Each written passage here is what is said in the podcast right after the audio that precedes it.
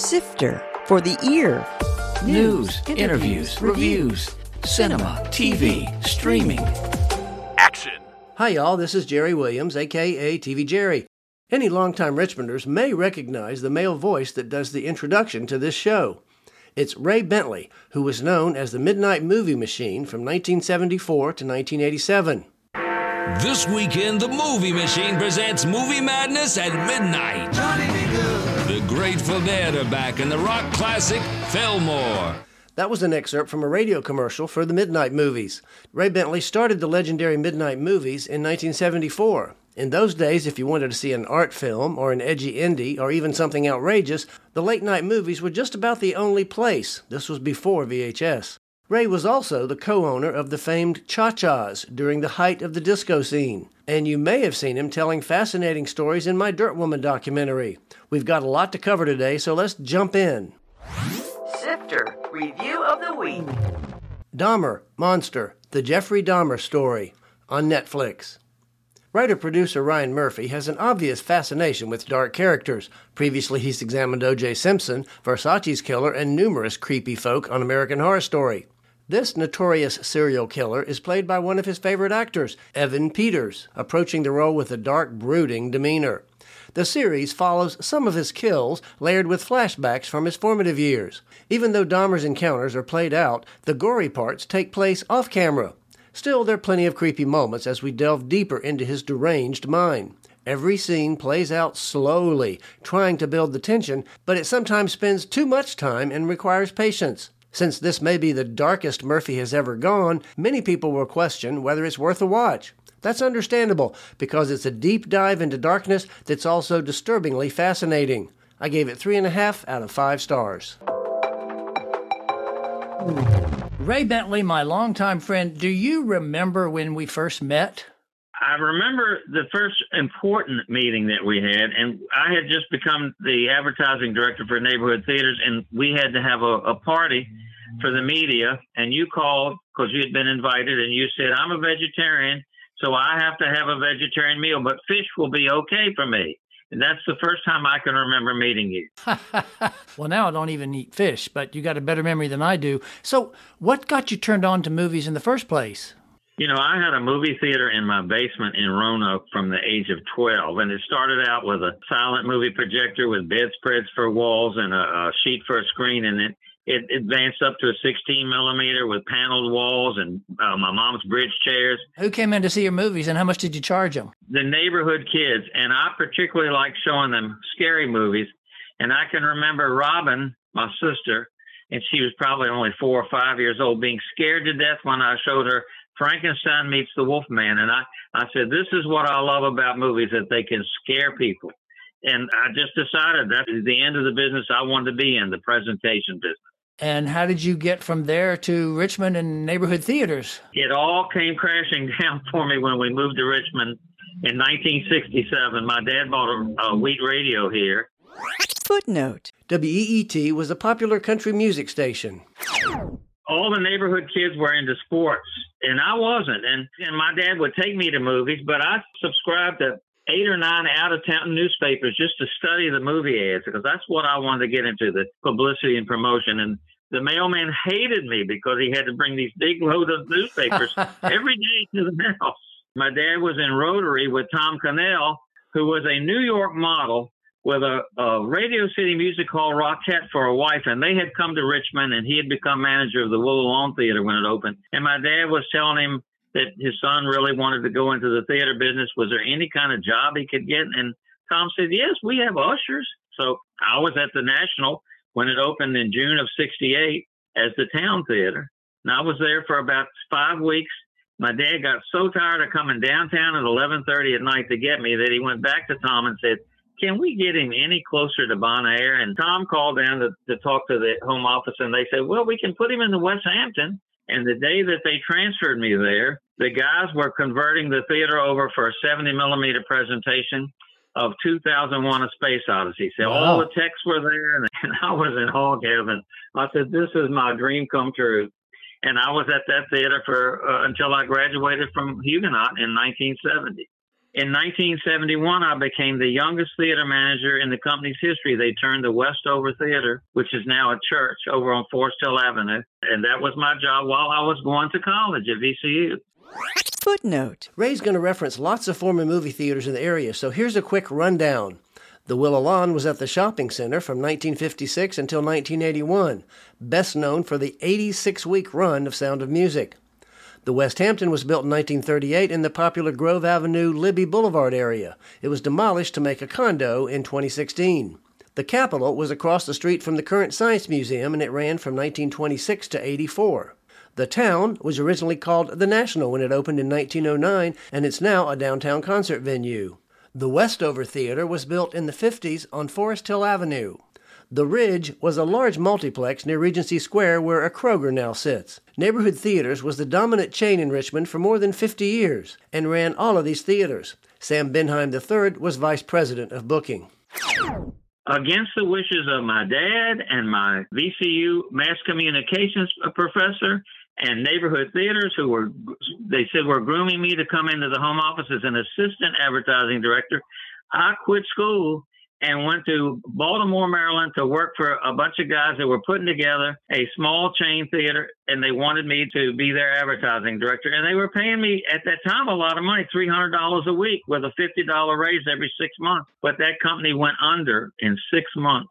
And then you got back to Richmond somehow for neighborhood. I got back to Richmond when my brother called me. My brother was Terry Young on WLEE. And he actually changed his name legally to Terry Alexander Young. And he called me. and He said, Listen, I'm the number one jock at night from 7 to midnight. I got all these kids calling me. What do you do when you get off work? I said, Let Ray, let's do a Terry Young midnight movie. You rent a theater, we'll pick a movie, I'll promote the hell out of it, and we'll fill it up with kids. I know we can make money doing this. So I called Sam Bendheim and I said, would you consider renting us the, the uh, Willow Lawn Theater because that was the closest one to WLEE Studios to do a midnight movie, and my brother would promote it. And he said, "Well, I, I think we would do that." Footnote WLEE was the big top 40 AM station at the time. He said, "We'll let you have it on a Saturday night for two hundred and fifty dollars. You book the film, you pay for the film, you pay the advertising, and we'll get turn the receipts over to you." I went back to Terry and I said, "What what should we play?" He said Elton John did a soundtrack to a movie called Friends, and it's Elton John blows up every time he goes on the radio. He blows every every song goes to number one. You got to get that movie.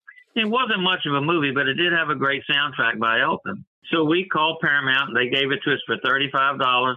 We paid two hundred and fifty dollars for the theater. We spent four hundred and fifty dollars on the radio, and I think another fifty dollars for newspaper ads. So we had an eight hundred dollar nut and we ended up grossing over twelve hundred dollars on that Saturday night. So two hundred dollars a piece we made, which was close to what our salaries were back in 1974. Yeah. And so we went back to Sam and said, "Look, this did pretty good. We'd like to do this again, and we'd like to do them Friday and Saturday nights." And he said, "Well, what we'd like to do is be your partner, and we'll split the, the rest with you." But we don't want to do it at Willow Lawn because the shopping center has a percentage deal with us, and anything that we make, our, our rent is based on what we do. And if you do another hundred thousand dollars in midnight shows there in a year, right. it's going to throw our rent sky high. Go to the West Hampton.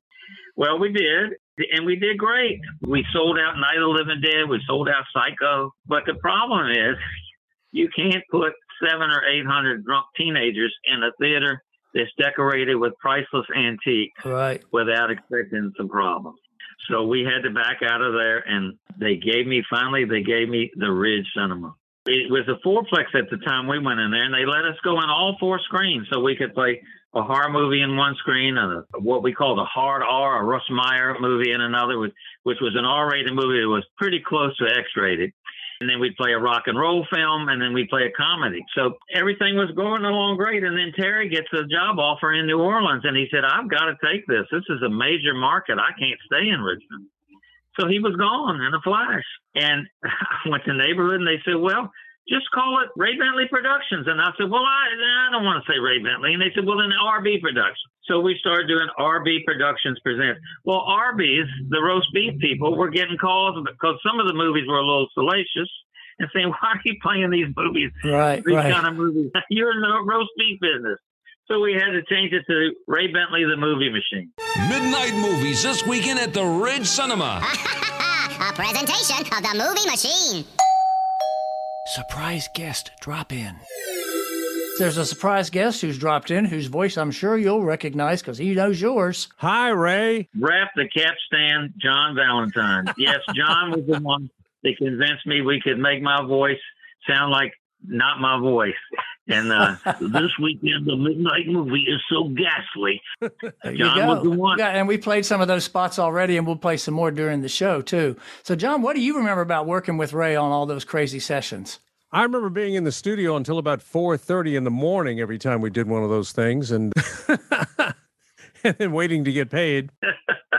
I do remember a few funny things that happened. Well, lay them on us. So, you know, I was working part time at Q94 at the time, and uh, Ray asked me to go out to the Ridge Cinema and interview people coming out of the movie Sex World, which was a porno knockoff on Westworld. You know, these people come out and I start sticking a mic in their face and they start running the other way. One guy did stop and talk for five minutes about the color and the music and all this stuff. And all of a sudden, on the other side of the lobby there at the Ridge, Cheech and Chong's up in smoke let out. So here come all these people. I went running over there with the mic and uh, started asking them, you know, what you think of the movie? You know, and I got some really great comments. I mean, they were fantastic. So I thought Monday night when I played them for Ray, I said, look, you know, I didn't get anything for Sex World, but you can use these for the Cheech and Chong part of the commercial. You know, Ray listened to him and he goes, nah, we'll use them for the Sex World part of the commercial. So, you know, the, the commercial starts off on the, on the air, you know, with Ray going, here's what your friends and neighbors are saying about Sex World. And here comes all these people who did not see that movie. You know? great, great. Is that one of the ones that you sent me to play? No, no, I I haven't found that one yet. But you know, I always, I always kind of had this, this uh, fantasy that a couple, a guy and a girl, would be in the car somewhere driving along, and the commercial comes up, and she hears him, and she reaches over and smacks him and goes, "You said you were going to Cheech and Chong." I do remember a guy saying it, uh, and one of them you used was, "Can I say hi to my mom?" yeah, Ray, what do you remember about working with John on all those late night sessions, creating those spots? Of course, it was before we had digital ability to, you know, change voices. We had to wrap scotch tape around the capstan to either speed up my voice or to slow it down. So there was a lot of work to it back then. Ray won't remember all those 4:30 mornings because Ray recorded his voice tracks and then left. You know, and I was just left with a puzzle to put together. And he trusted you with all the craziness, or did he say, "Oh, let's use this thing and this thing"? Because I know there's all kind of crazy sound bites and sound effects, and Well, some of it was my idea. I think I was responsible for coming up with a boing that always followed the mention of John Holmes. They call it nymphomania. This weekend is your last weekend to catch the X rated blockbuster starring Marilyn Chambers and Big John Holmes. It's The thing about doing those voice tracks, we used every professional talent in town for this stuff. I guess I shouldn't mention any names, but I'm sure you know all we know of them, who they Jerry. are. Yeah, we know who they are. And they would come in and Ray would type up a script for them. It was just their lines. And they'd read them and he'd give them a hundred bucks and they're out the door. Later on, they'd call me up after they heard the spot mixed in with Ray's lines that suddenly changed the meaning, everything they said, plus all this, you know, a sleazy sounding music and, and uh, suggestive sound effects and whatnot. And they go, You didn't tell me it was going to sound like that. Don't tell anybody that was me. You got another story for us before you leave, or uh, I do have one if you have a couple of minutes, is how we got kicked off of XL 102. sure? You know, Ray always ran like four movies. Usually, as- if you listen to these commercials, he would mention the movie, and then there would just be like an excerpt from the movie. And in one of them, he goes, you know, in cinema four, it's Cheech and Chong's up in smoke. And you hear um, Tommy Chong go, is, you know, uh, is it good stuff, man? Will it get me high? And Cheech goes, is howdy doody got wooden balls, man? Oh, So they ran for a while and, and apparently they didn't notice it or whatnot. And one weekend we did a spot that had this huge buildup at the beginning with a 20th century Fox theme. You always knew that the bigger the buildup for the movie, the worse the movie actually was. You know, Ray calls me a little after five o'clock on Friday afternoon. He says, Hey, I just heard my spot on XL 102 and a whole lot of it's gone. oh, they cut it. He goes, Yeah, and I got Howdy Doody's balls too. Well, I'm glad you got through most of them, and I want to thank you for dropping in and for all those many hours you spent with Ray and his craziness all night long. At least I was getting paid for it. My hats off to you, John. You were the best. Thank you. I appreciate it. Thanks for sharing some of those spots with us. Sure. Thank you, Jerry. Thank you, Ray. Uh huh. So that was convenient that he called in right as we were getting going on the midnight movies. So how, how long did that run and how much did it grow? I know you expanded to more theaters and that sort of thing. How did the whole thing evolve? We ran all night movies at the theaters downtown in the late 70s. That started at midnight and lasted till six in the morning. Wow. And that was a whole different crowd. It was black exploitation films, horror films. And we got such a huge crowd for those things. And when they would leave at six in the morning, they would descend on White Tower and want real food because they'd eaten popcorn all night. Then they wanted, you know, breakfast. So White Tower would lock the doors because they couldn't handle the people coming in. It was just too many. And then they realized, well, they were, you know, they were walking away from a lot of money. So they said, just let us know when you're going to do these shows, and we'll bring on extra staff and we'll pre-cook some stuff. So Wow. we started doing that. We booked Pink Flamingos, the first Richmond showing, and on Wednesday, Aubrey Davis's office, he was the Commonwealth attorney, called our general manager and said, "Listen, we hear that you're playing Pink Flamingos as a midnight show at the Capitol, and from what we understand, it may be uh, an obscene film, and if it is, we may have to act on it. And we just want you to know because you've always been an upstanding community member to do business with. We've never known you to show a movie that we thought was would be a cause of us coming in and taking it. So the general manager came in and told Sam Bendheim, and he came in and he said, Ray, what is in this movie? I said, can we screen it for him? Uh, so Aubrey Davis comes up that night with six of the Vice Squad boys. We had a screening room in our office, and then we showed them the movie. We've all seen Pink Flamingos in this room, I'm sure. Yeah, and many yeah. of the people listening to this will have seen it. And there are many scenes in the movie that are really in bad taste. And you know what? It's funny. I've shown that to people recently, and they it's still shocking. I mean, it's still outrageous. Yeah, it is. shocking. And when it was over, Sam Bendheim said he wanted to get felt, get under the chair. He was so embarrassed. And Aubrey Davis just broke out laughing. He said, "Well, we're certainly not going to bust you for playing this movie, but I got to ask you." Who in their right mind would pay to see something like this? And all the vice guys were laughing. And Sam said, "Well, it's a big has a big cult following in Baltimore and Philadelphia and New York." And he said, "Well, I don't think it'll have that kind of following here in Richmond." And they left. And Sam said to me, "Ray, I've never been so embarrassed in my life. I know you've got advertising money this week, and I'm going to let you go ahead and play it. But I don't care if it sells out both nights. You're not going to hold it over and, and never ask me to play another movie like that again. And I, I went home like a whipped puppy. But don't you know, he came in the next morning and he said, You know, I slept on that movie last night. And who in the hell is anybody to tell us what we can play and what we couldn't and what people should like? It's a big hit. I've looked it up. It's a big hit in other towns. You play it as long as you want to. And that was just the kind of man he was, and what a pleasure it was to work for him. And how I miss him so much in my day to day life. Now, how long did it run there? Because I know it ran a while. Ran it for three weeks. Anybody who's seen my documentary on Dirt Woman or wants to check it out, you tell the great Right. story in that about how you dressed Dirt Woman up as Divine and brought him to the midnight movie of Pink Flamingos. That was at the when we played it at the Ridge, and he was the spitting image of Divine. Tony Craddock fixed his hair and his wig, and he had the same red dress that Divine wore in the movie. And when he walked down that steps at the Ridge from the mezzanine, everyone in there thought it was Divine. It was unbelievable. Yeah, great. people ask what are the most unusual movies you play. There was a movie called Tarz, Jane, Cheetah, and Boy, which is was an X-rated parody of, of Tarzan and Jane. And the guys that produced it said it was the next Blazing Saddles. So they had Sam and all the other bookers up to Washington to see it, and it, it was a terrible movie, and they were embarrassed for the distributor. But Sam said on his way back, he thought, well, you know, this might be a good midnight movie for Ray. And at that time, I hadn't played a, an X-rated movie at the Ridge, but he said, you can play this one because the nudity in it is very unoffensive. So we booked it and we made a hilarious commercials for it.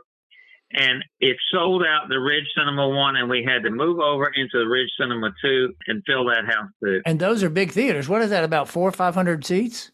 500 seats and 800 seats. Wow. And the distributor called and he said, What in the world did they do to get this kind of business? We've had no business like this anywhere in the country. He says, Well, they just made some great commercials for it.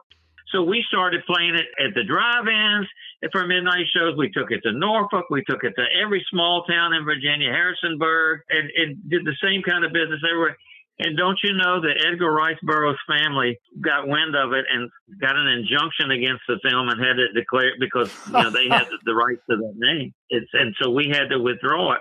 We could have been playing it for five years after that. Wow. The Sex World ran for a year. Sex World was amazing, and, and people loved it, and they came back to see it over and over. But Caligula was probably the most controversial movie we played, and we played it for four weeks at the Ridge before it was withdrawn from release, and we could have played it a year. And the college kids were bringing their friends, you know, almost like a dare. I dare you to watch this whole movie because it had Right. some really It's pretty outrageous stuff in it. Yeah, it does. Footnote. Caligula was released in 1979 and it was a controversial erotic bio of the notorious Roman emperor.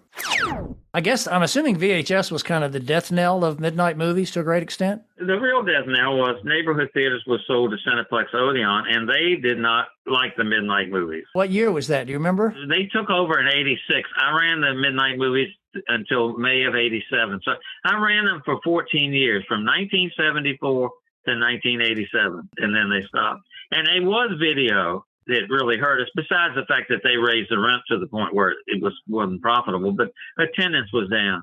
Ironically, when I left Richmond, I went into the video business in Baltimore. So, but I, but when Sam Bendheim bought the theaters back, he asked me to come back and be his advertising guy, and I and I did because he had been such an important part of my life. Let's rewind, as it were, a little bit back to the 70s because you were also involved with the Cha Cha Palace and the Club Cha Cha. Those were two of the great uh, after hours discos back in the disco days. How did that happen? Thanksgiving 1974, Tony Craddock and I were roommates on Grove Avenue, and Tony was dating Wayne Cash, and uh, they're still together after all these years. And they said, We want to put together a club, an answer to the 409 Club, because as Bette Davis would say, What a dump! And it was a dump, but it, w- it was a place that everybody went. And we said, we, we can give them something better. We can give them a real dance floor with real lights, a real DJ. And uh, if I would put up some money, I could have a, a minority partnership in it. And I agreed to do that. So we opened the Cha Cha. I think it was 719 West Broad, downtown, right at VCU. And it was hugely successful. When they opened it, Wayne and Tony said, listen, we want this to kind of be upscale. So none of these transy hookers that are running up and down Broad Street, eh, they can't come in here, okay? And that included Dirt Woman. Footnote. I can't believe I have to tell my listeners who Dirt Woman is, but she was a notorious drag queen in Richmond. Check out my documentary. but I had to be the one to tell her.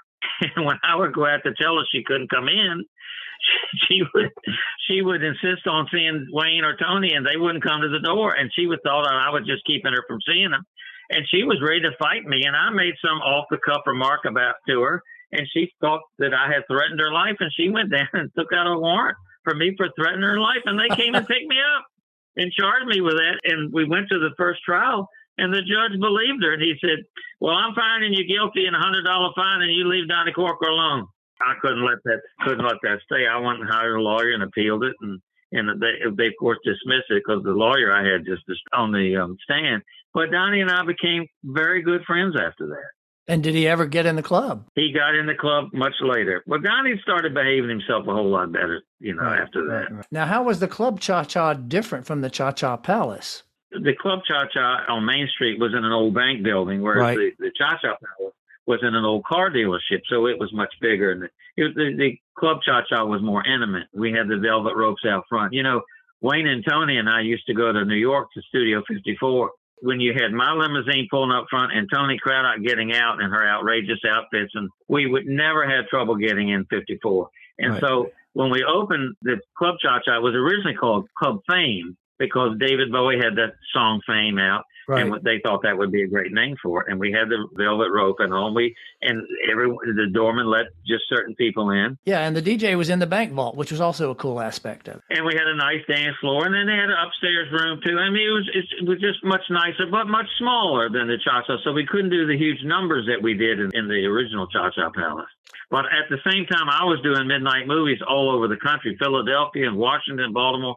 So it was very rare that I was even in town on weekends. So I didn't get to see a lot. But I started doing some music promotion and I started managing Dickie Disgusting and the Degenerate Blind Boys. And they looked dangerous. And they acted dangerous, but they were real sweethearts when you got to know them. Yeah. And of course, there's the famous scene in the Dirt Woman doc that many people remember when Dickie Disgusting mud wrestled with Dirt Woman right in the cha cha. That's how it came about. Dickie kept saying, "You ought to let me mud wrestle Dirt Woman," and I said, "Well, I don't think it'd be like trying to uh, handle a greased pig." And he said, "I'll do it. I'll do it for the publicity." So they arranged it, and, and it was a big sell. It didn't last very long. Yeah. it was over in a few minutes, but uh, it definitely made the news. Yep. So when did the Club Cha Cha close down? The Club Cha Cha closed. See, it opened around the 80s, probably within two years. And that was because the ABC board, they singled our club out where they would let other people brown bag. They singled our club out because we got a controversial crowd. And Tony Craddock had to go to court many times on behalf of the club and lost all the cases. And then she just eventually said, Wayne, just sell the place. And they had offers on the building all the time. It's a wonderful building. Yeah, yeah, yeah. There's something in there now. So that was 82, and now we're 2022. So that's, uh, what, let me do my math. 40, 40 years later. What have you been doing for 40 years? I'm pretty much retired from show business, but I do have a booth at the fabulous Bellwood Flea Market where I sell DVDs and CDs. And I have a huge selection, and people come out there all the time asking me to find the movies, and I do. And that's my connection to movies right now. That's it. I always like to ask everybody, what are you watching right now when you're sitting at home and relaxing? I buy DVDs at auction. I have 10,000 DVDs. And so I, I've watched old stuff and new stuff. Last week I watched Pinky, which was a controversial 1949 movie about a light skinned black woman who returns home to the deep south and has to deal with all that discrimination. I watched 1883, the prequel to Yellowstone, and I just got because I watched the Emmys the other night and the Ozarks won some awards. I just got the four seasons of Ozarks, and I'm gonna watch them tonight. Uh, you'll enjoy that one. That'll get you. I was the only person in my family that didn't go into radio. My brother was Terry Young, my sister was Betty Bodine, my other sister was Robin Bentley, and they were all on the radio. I was the only one the only time I was on the radio was in commercials. One of your connections to the movies is me. We still get together and go to movies at least. Absolutely, and I love it. I love it. Well, thank you so much. I will look forward to seeing you at a movie soon. Yes, sir. That was Ray Bentley, the creator of the Midnight Movie Machine, which popularized the concept of midnight movies starting in the 70s. Links to some of the things we discussed are on the webpage at tvjerry.com. By the way, Ray mentioned his sister Robin. Her voice is the other voice on this show. Speaking of Ray, here he is again. Coming soon. In theaters. Halloween ends. They keep promising, but Michael Myers returns for one last time to face his greatest adversary, Jamie Lee Curtis. Piggy is a Spanish import about an overweight woman who becomes involved in dark events. Stars at Noon is the latest from Claire Denis about an American journalist in Nicaragua who falls for a mysterious Englishman. Dark Glasses from Dario Argento comes this thriller about a woman who must flee a killer after she's been blinded. Pretty Problems. A couple spends the weekend in wine country with a rich couple, and things go bad. The Storied Life of J.J. Fikry, about a bookstore owner whose life is changed when an unusual package shows up at his store. Terrifier 2, yet another serial killer on the loose. And for families, Lyle Lyle Crocodile is an adaptation of the popular children's book. TV and streaming. The Curse of Bridge Hollow on Netflix. When a teenager unleashes spirits at Halloween, her father, played by Marlon Wayans, has to help. Penn and Teller Fool Us on the CW. 14 aspiring magicians show their tricks to this famed duo who try to guess how it's done. Rosaline on Hulu, a comic retelling of Romeo and Juliet from the point of view of the girlfriend Romeo dumped. Mama's Boy, a story from our Americas on HBO Max, is a look at the life and influences of Oscar winning writer Dustin Lance Black.